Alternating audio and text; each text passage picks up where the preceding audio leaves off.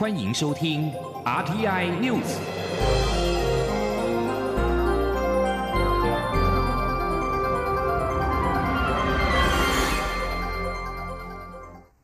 各位好，我是李自立，欢迎收听这一节央广主播台提供给您的 RTI News。因应中国持续在国际上霸凌台湾，美国再出手挺台。美国国务院、商务部跟农业部在这个月初致函美国的五大企业，强调美台关系紧密，并且鼓励他们强化与台湾的贸易跟投资关系。根据报道，信函是由美国国务院亚太驻青史达伟、美国商务部主管全球市场的代理助理部长史伊恩，以及美国农业部海外服务署署长艾斯里共同签署。蔡英文总统今年到高雄参访日月光半导体公司后，受访时表示，台湾持续改善投资环境，许多产业都同意台湾是一个投资的最好地方。台湾很欢迎美国的五百大企业来台投资。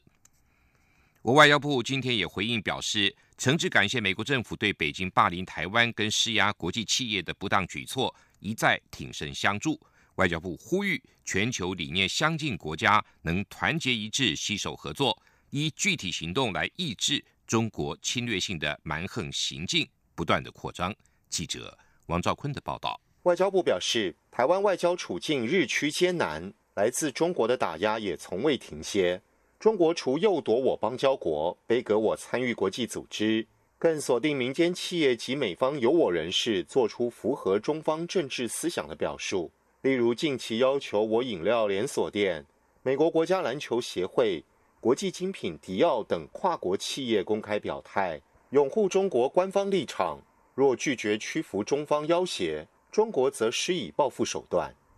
外交部指出，作为国际社会负责任且积极贡献分享的一员，我国始终致力维持两岸及区域和平稳定，捍卫民主自由制度，争取台湾更宽广的国际空间。台湾的民主、自由、人权、法治发展等成就，已普遍获得国际社会的肯定。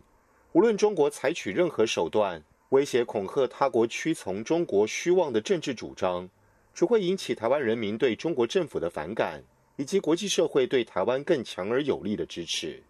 外交部发言人欧江安说。我国政府也再次呼吁全球理念相近国家团结一致，正视中国政府以政逼商问题的严重性，以及中方持续干扰全球各地的国际企业跟国际航空公司的自主营运。自由民主国家应该要携手合作，以具体的行动来抑制中国侵略性的蛮横行径不断的扩张。外交部表示，美国政府除这一次致函美国五百大企业外，美国国务院亚太驻青史达伟以及国防部印太安全事务助理部长薛瑞福，也在十六号的联邦参议院外交委员会亚太小组听证会上，特别关切中共对台湾的施压及霸凌威胁情形，重申美国将持续支持台湾。中央广播电台记者王兆坤台北采访报道。另外，美国在台协会台北办事处十五号致函台湾美国事务委员会。通知美国继续指定我国为免签证计划的成员。外交部今天对此表示欢迎。外交部表示，这个重要成员身份的延续，是我国政府跟全民共同努力，也彰显台美促进双方人民交流和强化执法合作的努力成果。未来会持续的跟各部会协调合作，也期盼国人以免签证的方式赴美时。能够持续展现优质国民素质，让这项便利待遇未来能够持续顺利的进行。高雄市长也是国民党总统参选人韩国瑜，今天上午休假回到市府接见美国在台协会 AIT 主席莫健。韩国瑜感谢美国长期对中华民国支持，做台湾最重要而且坚定的盟友。莫健则强调，台美关系非常坚韧，而且是。目前两国关系四十年来最强健的时刻，他很期待向韩国瑜请教高雄事务跟未来计划。而韩国瑜原定在十一月访问美国，但是他今天表示，因为选举只剩下八十四天，选举的行程安排时间压力很大，所以他已经当面向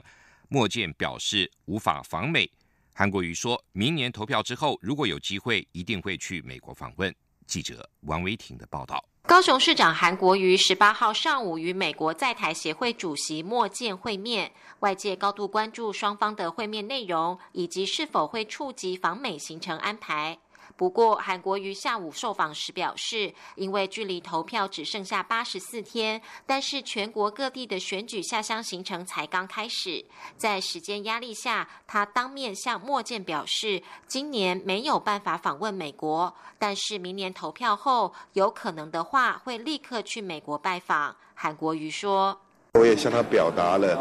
因为这次选举啊，只剩下八十多天，那台澎金马跑起来。”我还没有完全跑完第一趟，所以我的时间压力非常的大。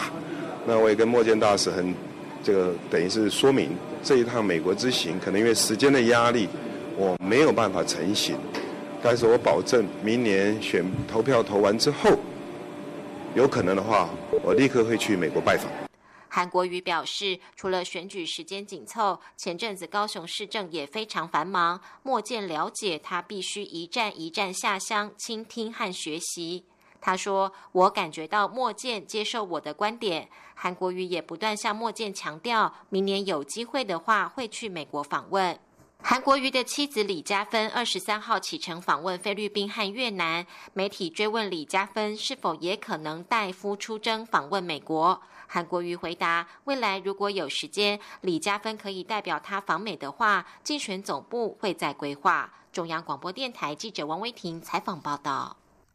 蔡英文总统阵营继推出第一波辣鹰粉募款小物之后，甚至在今天，蔡英文竞选连任办公室又推出了第二波竞选小物——台湾耀赢音乐组，选在今天晚上的八点二十分在网络上开卖。象征二零二零台湾要赢。记者刘玉秋的报道。二零二零大选进入倒数，力拼连任的蔡英文总统阵营上回推出 K 四五零拉金粉募款小顾被秒杀，还导致金流平台一度宕机的盛况后，蔡英文竞选连任办公室十八号又推出第二波竞选小顾台湾要赢应援组，盼再度收服英粉的心。小英竞选连任办公室发言人廖泰祥以及主持人连义婷也特地召开记者会介绍竞选小顾。廖泰祥表示，这次。台湾要赢应援组以二零二零作为捐款金额，限量二零二零份，也选在晚间二零二零开卖，就是要呼应这一次的竞选口号“二零二零台湾要赢”，呼吁支持者用台湾粉的自信，对民主制度的坚持，面对眼前的挑战，一起赢得胜利。所以大家可以看到，我们这两波的募款小物都很强调一个要素，就是互动。像这呃这些东西，我们可以背在身上，可以带到健身房，甚至呢，明年东京奥运可以带去加油，这些都可以让大家看到我们台湾团结一心的呃感觉。那在第一波募款小物，其实也是大家可以一起去共识，一起去使用辣椒酱，也都可以透过我们的募款小物，让大家变得更为团结。主持人连义婷也补充，第二波的竞选小物台湾要赢应援组内容包含棒球帽、毛巾。帆布袋、纹身贴纸，象征秉持相信台湾、跟留台湾的立场，使用台湾本土 MIT 的产品，坚持把技术与资源留在台湾，从台湾走向世界。同时，因应民进党近来积极强化广路战，提升空战能量。蔡文竞选连任办公室日前开始推出一起吃早餐的广路直播节目，而竞选办公室的直播棚也首度开箱。廖泰祥说，直播棚内包含转播台、会议空间、剪辑室，连化妆室都一应俱全，搭配专业的节目团队。未来如果有其他节目或直播，也都能够利用这个空间，期待能够与更多网友互动。中广电台记者刘秋采访报道：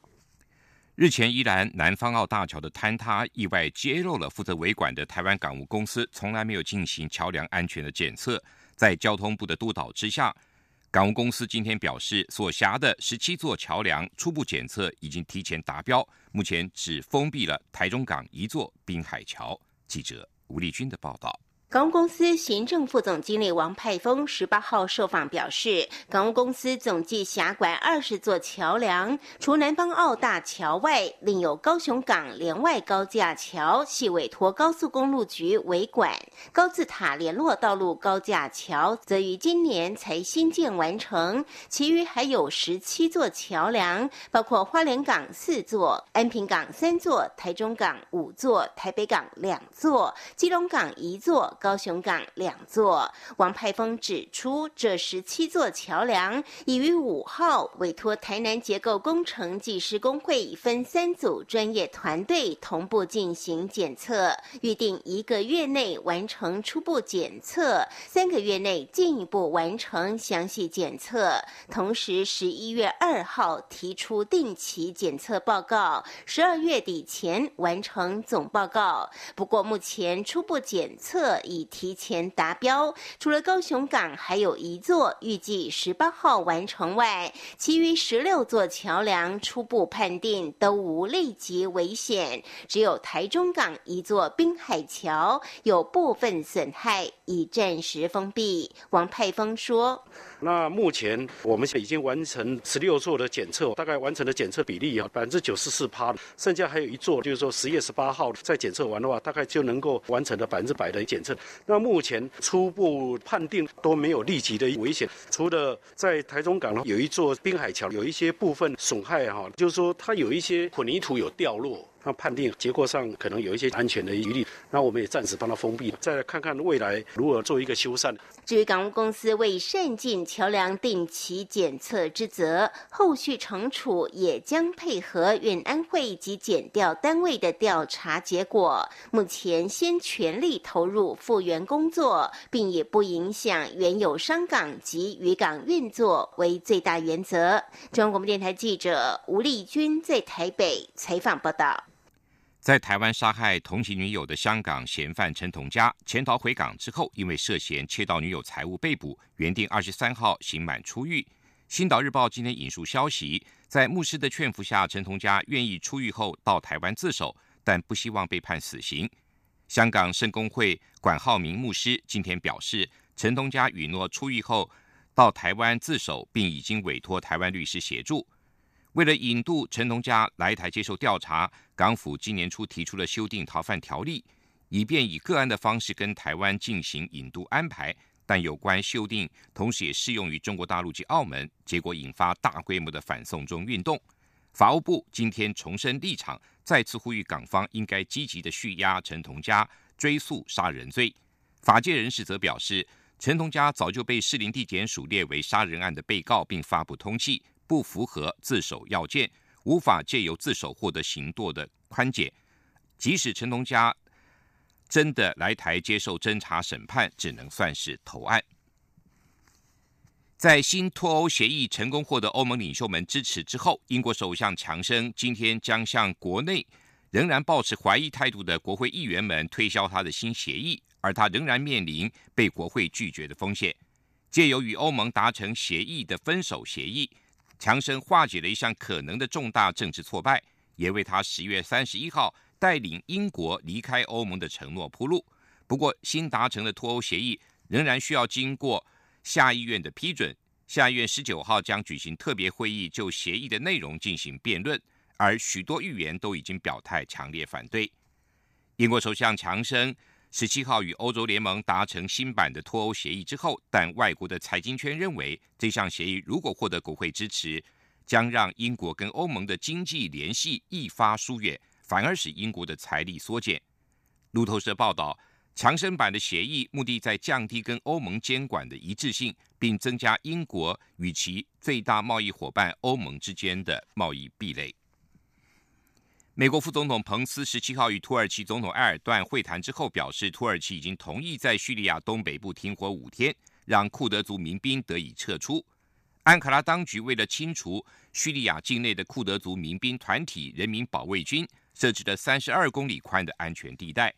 彭斯说，土耳其将暂停和平之权的行动，以便人民保卫军有一百二十个小时自安全地带撤出。不过，尽管安卡拉当局宣布一项为期五天的停火协议，一名观察人员表示，在叙利亚边境的一处战场，土耳其部队跟库德族民兵在今天仍然传出了零星的交火。国际特赦组织今天则表示，土耳其军队跟叙利亚的反抗军盟友在攻击叙利亚东北部期间所犯下的战争罪行，其中也包括了任意处决。这里是中央广播电台台湾之音。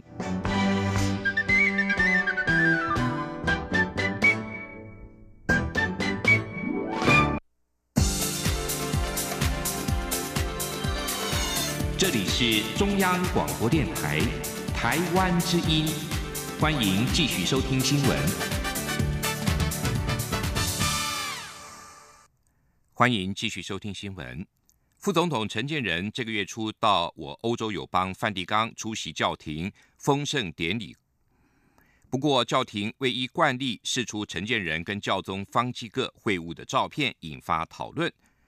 外交部长吴钊燮今天表示，与教廷的邦交没有问题，教廷将在适当的时机会公布照片。记者郑林的报道。副总统陈建仁十月十号到十五号赴教廷出席丰盛典礼，拜会教宗方济各，并面邀教宗访台。不过事后，我方及教廷皆未循惯例释出双方会面照片，而同样出席会晤典礼的英国威尔斯亲王照片却已曝光。外界担忧教廷是否顾虑中方反应，才未释出照片。国民党立委许玉仁十八号质询时提及此事，他认为外交部必须尽速处理此事，否则外界恐怕会认为教廷或许是。下一个要与台湾断交的友邦，外交部长吴钊燮答询时重申，教廷会在适当时机公布照片，邦交没有问题。我们跟而且最近教宗他在十一月将访日本、泰国，外界其实蛮关注他是不是要接触中国。哎，啊，我们目前接到的资讯是他不会去。好，那不要说那个陈副总统去是去谈分手的，我觉得这个事情你要你要好好的去去去了解。呃，跟教廷的关系其实是展现出来一个非常好的关系。另外，徐玉仁也提到，友邦圣文森最近准备要举行大选，而圣文森的新民主党曾表态，若执政就要从台湾投入中国怀抱，而他们二零二零年大选席次只差一席，邦交是否有危险？吴钊燮表示，外交部有注意到相关状况，也跟圣文森朝野各界充分说明，台湾对圣文森的支持一向不遗余力。圣文森总理龚萨福也跟我们保。持密切关系。徐玉仁说，蔡英文总统七月才去圣文森，千万不要是去毕业旅行。若圣文森与台湾断交，对外交部第一线同仁将是严重打击。吴钊燮回应，外交部将密切关注。央广记者郑玲采访报道。台风哈吉贝重创日本，蔡英文总统推文向所有受害者表示由衷的慰问，台湾会随时准备提供帮助。日本首相安倍晋三也推文感谢台湾的慰问。强调日本非常感谢真心的慰问，台湾对日本而言是共有基本价值观的重要伙伴及友人。针对日本首相安倍晋三在推文发文感谢台湾老朋友们的慰问，行政院长苏贞昌今天在立法院答询时以此举例表示，台湾跟日本虽然没有邦交，但这些年来台日关系非常进步，这是事实。记者郑林的报道。国民党立委徐志荣十八号在立法院质询时提到日本首相安倍晋三贺电争议，他说驻日代表谢长廷表示贺电是真的，如果是真的，在台日断交后可以用中华民国，对台日关系来说是大跃进。但日本首相府否认有发贺电，究竟贺电来源是官方还是私人？行政院长苏贞昌表示，外交部已经有说明，台日关系虽然没有正式邦交，但近几年来有进步，这是事实。这个。台湾跟日本的关系确实没有正式的邦交，但是这些年来经过外交人员的努力，非常的有进步，这是事实。徐志荣说：“他相信这是事实。例如，安倍晋三的母亲、弟弟都参加我国庆酒会，也有多位国会议员来台参加国庆游行。苏贞昌也主动提及，包括安倍晋三十八号也在推特发文，感谢台湾关注哈吉被灾情。面对徐志荣追问贺电来源，苏贞昌说：外交部不方便就贺电来处说明。徐志荣则说，他真的希望是安倍晋三发出，但是日方不能说是真的，只好否认。”央广记者郑玲采访报道：台湾食品安全及受害者权益促进协会今年举办了成立大会，协会成员台大医师郭玉良受访表示，食安问题往往发展到严重地步才会被社会重视。因此，必须要有一个协会积极的对食品安全展开监测，同时也要对食安的受害者展开追踪，并协助争取权益。郭玉良认为，协会是一个集合了各资源的专业平台，对国家的食安预防工作一定会有很大帮助。记者肖兆平的报道。可以在台湾食品安全史上称为重大事件之一的，莫过于一九七九年震惊社会的多氯联苯米糠油事件。推估约有两千多人受到影响，其中受害的台中惠民盲校更是社会关注焦点。当时在惠民盲校服务的廖托如表示，虽然他没有其他人常见的绿痤疮，但身体变得很虚弱，免疫力也奇差无比。四十年来，身体一直会有不明的疼痛感。他说：“我常常会发现我自己，哎，奇怪，怎么这里痛那里痛？可是莫名的痛，只是我也找不出来原因了。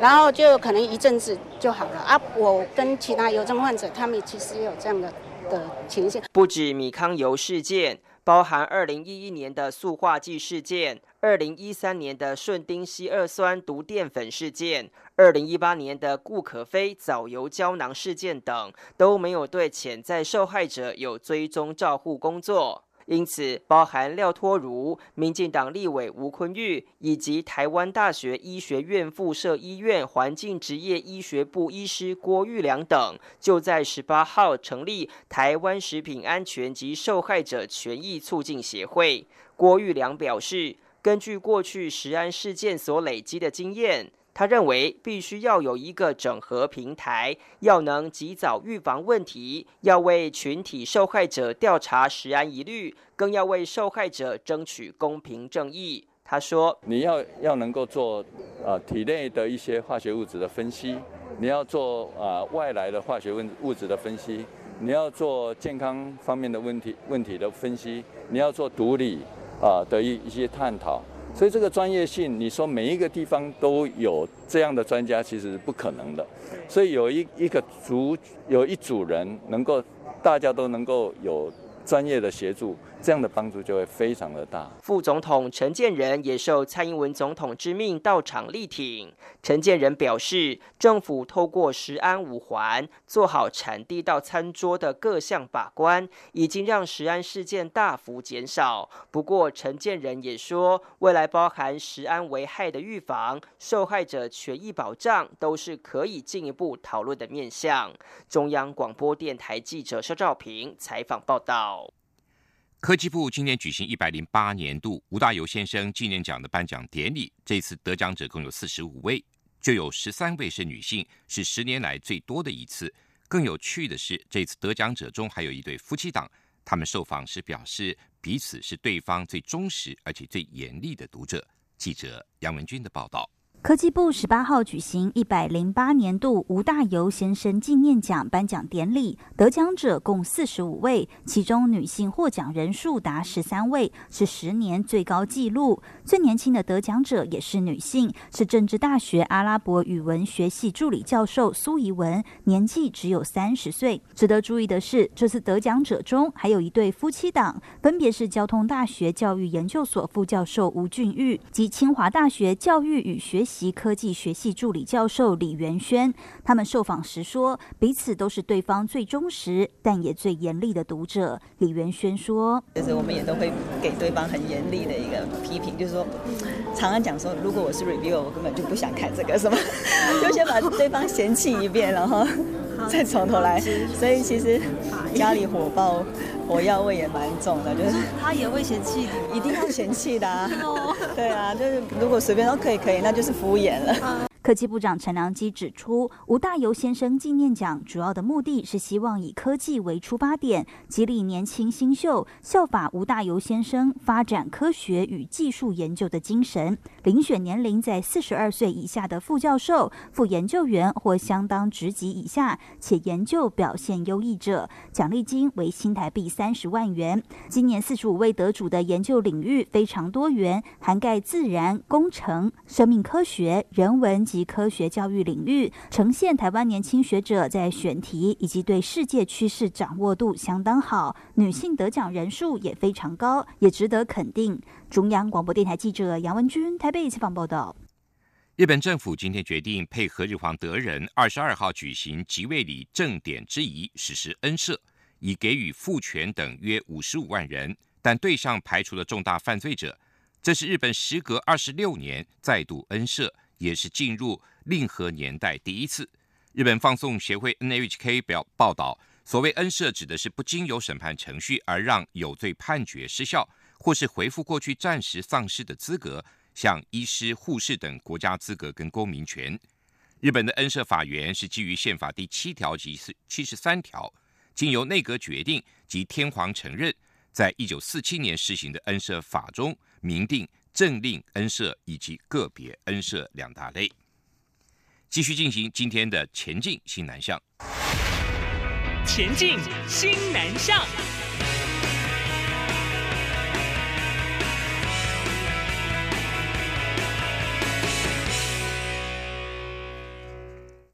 由新北莺歌陶瓷博物馆举办的台湾陶艺奖，今年举办颁奖典礼，共有七十二人获奖。其中，来自马来西亚的台湾媳妇李思桦，以作品《碎色集锦》获得这一届创作奖的首奖，成为第一位在台湾陶艺奖获得首奖的新著名陶艺家。记者陈国伟的报道。每两年举办一届的台湾陶艺奖，分为成就奖、创作奖、实用奖等三大奖项。三十二岁的青年陶艺家李思化，这次以作品《翠色集锦》夺得创作奖首奖。这件作品的创作灵感来自李思化看见一九九七年亚洲金融海啸的黑暗氛围，以及当年马来西亚的高犯罪率、大众求助各种神灵信仰的场景。因此，李思化透过宗教图腾与多种动物组成的瑞兽，将作品呈现。出华丽的视觉感，期盼能带来正面为善的力量与祝福。其实我做的是心理层面匮乏，然后当然我是想透过创作，就是寻找一种美好的期盼，然后有种想要找寻之前的黄金年代的感觉。李思化从九岁开始学绘画，十九岁从马来西亚到台湾就读台北教育大学，无意间上到陶瓷课，开始对陶艺感兴趣。后来继续在台南艺术大学攻读硕士，钻研陶瓷领域。也就在这个时期遇见老公张耀昌，夫妻俩这次分别夺得创作奖入选及首奖。李思化也成为第一位获得台湾陶艺奖首奖的新著名陶艺家。很感谢很多人，就是包含就是以前教过我的所有的老师，然后帮助过我学长，还有我先生，对啊，因为他一直叫我不要放弃，继续做下去。本届成就奖颁给高龄八十四岁的陶艺家陈焕堂，他在陶瓷教育领域培育出众多人才，并到各国展开台湾陶艺外交，贡献卓著。另外，陶艺家许旭伦的作品《魏树》荣获本届实用奖首奖。他结合精工与陶艺技法，将茶壶、茶盅合体为展翅高飞的莺歌鸟，立足于以巢为造型的茶仓，使用时也可独立出各自的功能，充满创意性及实用性。所有得奖作品都将在陶博馆三楼特展室展出到明年三月二十二号。中央广播电台记者陈国伟新北采访报道。农委会配合新南向政策，推动各项海外行销措施，积极开拓新南向国家与穆斯林市场等新市场通路和外销潜力的新品项，分散农产品出口市场，创造台湾农业外销的新契机。农委会今年瞄准新加坡的高消费能力及市场潜力，透过台湾农产品外销平台，结合驻新加坡代表处、外贸协会以及当地台商的力量，发掘新加坡重要的新兴通路，并且辅导台湾优良农产品发展协会以及该集团合作，在以新加坡中央商业区的新开设的高端超市内，设置了台湾农产品专区。专区将在今年的十月二十号举行盛大的开幕活动，农委会陈主委也会亲自前往新加坡参加，共襄盛举。台湾也即将申请成为口蹄疫的非疫区，农委会跟产业界都为重启生鲜猪肉外销积极做准备。农委会主委这一次到新加坡，也将会跟许多重要的通路跟贸易业者会面，期盼发挥农委会的力量。借由协助台湾的农产食品业者跟新加坡的通路对接，争取专业采购订单，以及发展策略合作等等方式，来开拓我国优质的稻米、猪肉产品等新品项的外销商机，以及也扩大我农产品出口新加坡的市场。以上这一节 RTI News 由李自力编辑播报，谢谢收听。